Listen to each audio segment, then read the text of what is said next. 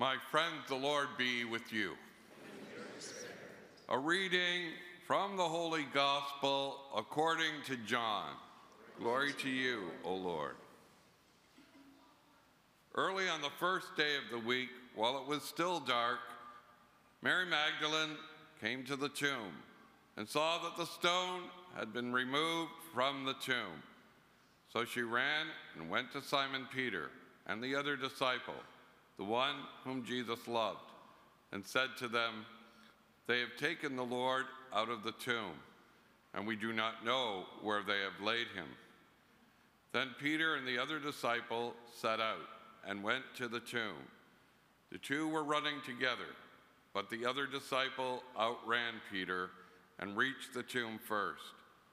He bent down to look in and saw the linen wrappings lying there, but he did not go in. Then Simon Peter came following him and went into the tomb.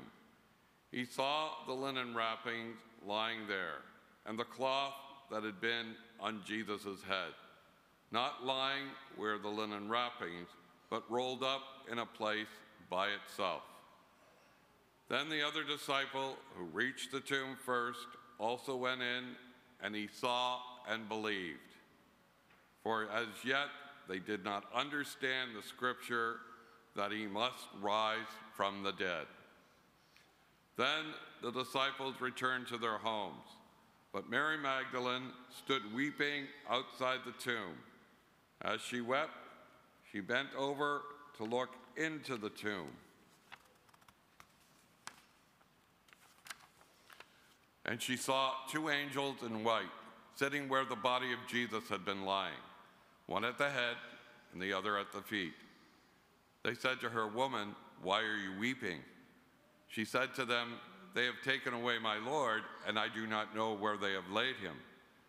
When she had said this, she turned around and saw Jesus standing there, but she did not know that it was Jesus. Jesus said to her, Woman, why are you weeping? Whom are you looking for? Supposing him to be the gardener, she said to him, Sir, if you have carried him away, tell me where you have laid him, and I will take him away. Jesus said to her, Mary. She turned and said to him in Hebrew, Rabboni, which means teacher. Jesus said to her, Do not hold on to me, because I have not yet ascended to the Father. But go to my brothers and say to them, I am ascending to my Father and your Father, to my God and your God.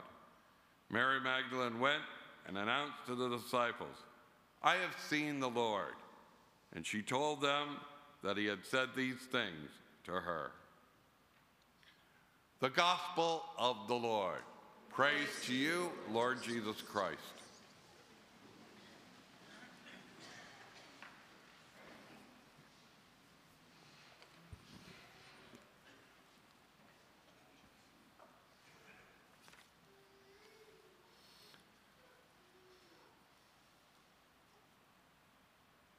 There is a Jewish tradition that tells of a rabbi who gathered his students together very early in the morning while it was still dark. And he asked them this question How can you tell when the night has ended and the day has begun? One student answered, Maybe it's when you can see an animal and you can distinguish if it's a sheep or a dog. No, said the rabbi. A second student answered, Maybe it's when you are looking at a tree in the distance and you can tell whether it's a fig tree or a peach tree. No, said the rabbi. And after a few more guesses, the students demanded the answer. The rabbi replied,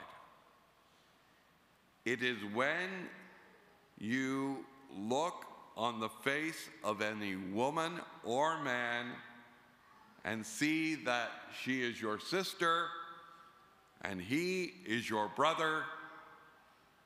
If you cannot do this, no matter what time it is, it is still night. Amen? Well, not convinced yet. In St. John's account, the Easter story begins very early in the morning, on the first day of the week, while it is still dark. In one of his letters, St. John insists the darkness is passing away and the true light is already shining. But this is strictly on one condition, he spells out clearly. Whoever loves his brothers and sisters, John says, lives in the light. On the other hand, whoever prefers hate is in the darkness. Amen? Amen? Okay. Now, just a couple of days ago, as we remembered the sufferings and death of the most perfect, magnificent human being the world has ever known, we came face to face with the dark side of human nature. The darkness that led the enemies of Jesus to torture, humiliate, and finally kill him on the cross. On that black day in Jerusalem, the capacity of human beings to hate, hurt, and harm one another went completely out of control. So it is no wonder that the darkness came over the whole land until three in the afternoon, that the sun's light failed, and that the curtain of the temple was torn into two.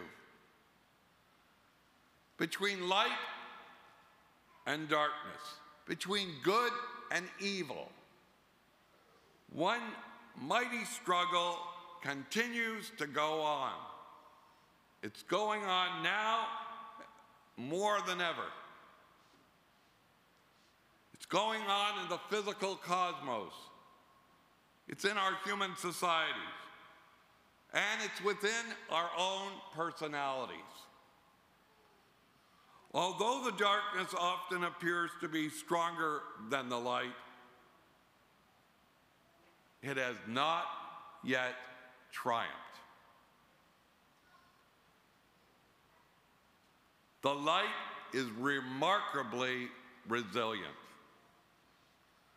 Often in danger of being extinguished, it manages to survive and even to win many victories.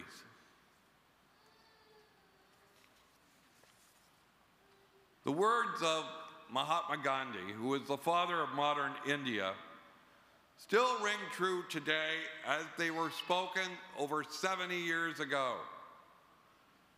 He said, When I despair, I remember that all through history, the way of truth and love has always won. There have been tyrants and murderers, and for a time they seem they can seem invincible. But in the end, they always fall. Amen? Amen.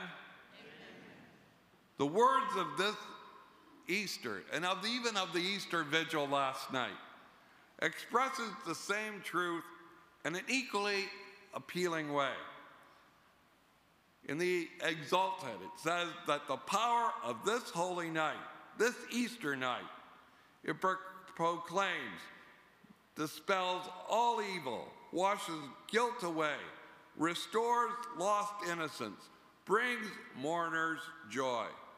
It casts out hatred, brings peace, and humbles earthly pride. Our celebration of Easter, it reminds us, even now, in the year 2022, that darkness and evil and hatred will never have the last word. Never. For the resurrection of Jesus proclaims the ultimate triumph of light over darkness. and goodness over evil, both in us and in this world. Amen? Jesus was buried at sunset as darkness once again creeping over the earth. To all appearances, he was a victim and a failure. Yet, on that third day afterwards, the sun came up on him, victorious and triumphant, alive, powerful, and influential. Once again, the true light which enlightens everyone was coming into the world. So we celebrate his resurrection today and every day by his rising from darkness and death ourselves. Those moments of darkness, failure, and whatever we go through, we will rise again. The risen Lord Himself, represented here in that beautiful Easter candle burning in our midst, is asking us to leave behind the works of darkness, to renounce and reject anything and everything in our lives which is dark, sinister, and evil. And as persons connected to Him by baptism, to walk always as children of the light, following in His footsteps. That's what we learn from. He is the light. He is the one that will carry us through any darkness and beyond. So now we're going to be invited to renew our baptismal promises, to reject darkness, evil, and sin in every way, shape, and form, and promise to follow Jesus, Jesus Christ, from now on in a life of light, goodness, and love, no matter what that world out there produces. And it's shaped by his powerful example. A life supported and guided by the Holy Spirit, whom he first gave us at baptism, and whom he's going to give us again right now. So, together, my dear friend, the dear people of God, we now want to renew our baptismal promises. And I want to encourage you, really encourage you. Renew them loudly, clearly, joyfully, and enthusiastically as we possibly can. We want our Lord to know, and we want this world to know. We aren't going away. We are going to be reflections of the light of the world. We will be a reflection of Jesus Christ. Amen.